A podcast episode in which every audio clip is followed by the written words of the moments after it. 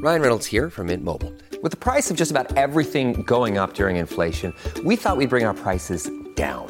So to help us, we brought in a reverse auctioneer, which is apparently a thing.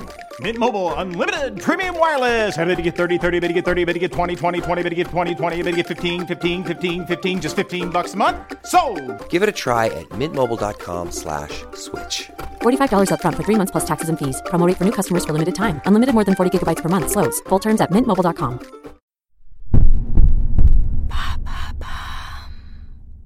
What is NATO?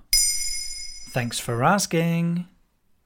The North Atlantic Treaty Organization is an international alliance between Western countries.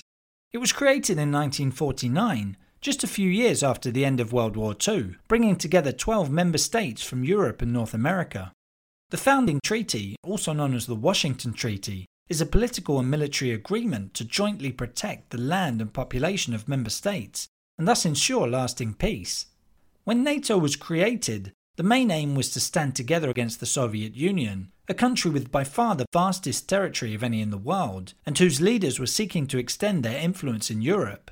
That perceived threat lasted for the duration of the Cold War period through to 1991, when the Soviet Union was divided up into 15 countries. What's the idea behind the NATO alliance? It's mainly about collective defence, covered by Article 5 of the NATO Charter. It means if one NATO state is attacked by an external party, the organisation considers that all members are under attack.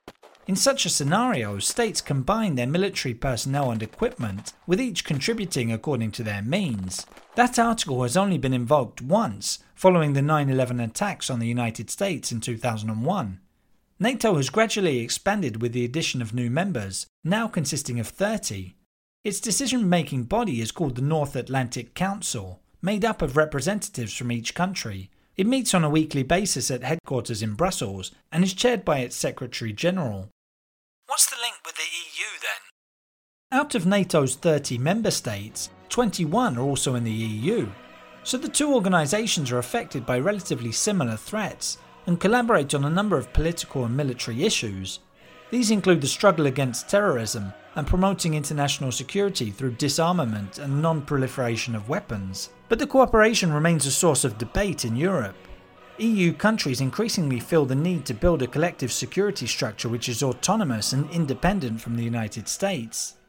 Why has NATO been discussed so much since the Russian invasion of Ukraine began? Okay, so Ukraine is currently neither a member of the EU nor a member of NATO.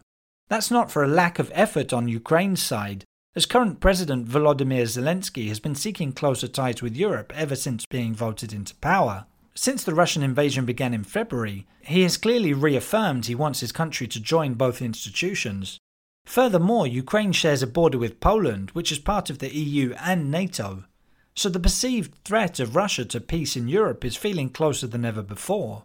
That's despite constant efforts by NATO to achieve peaceful coexistence with Russia ever since the end of the Cold War and the collapse of the Soviet Union.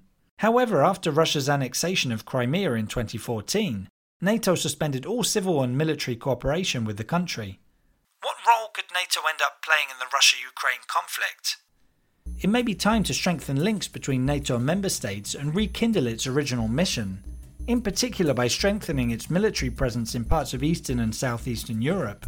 However, the United States and European NATO members have all been clear about not wanting to get involved in a military conflict with Russia. They have so far decided not to impose a no fly zone over Ukraine, as it would likely mean intercepting and shooting down Russian planes. Indeed, the main aim for NATO is to ensure the war doesn't spread further than Ukraine, which would be all the more destructive. There you have it. Now you know what NATO is. In under three minutes, we answer your questions. What would you like to know about? Use the comments section to send us your questions.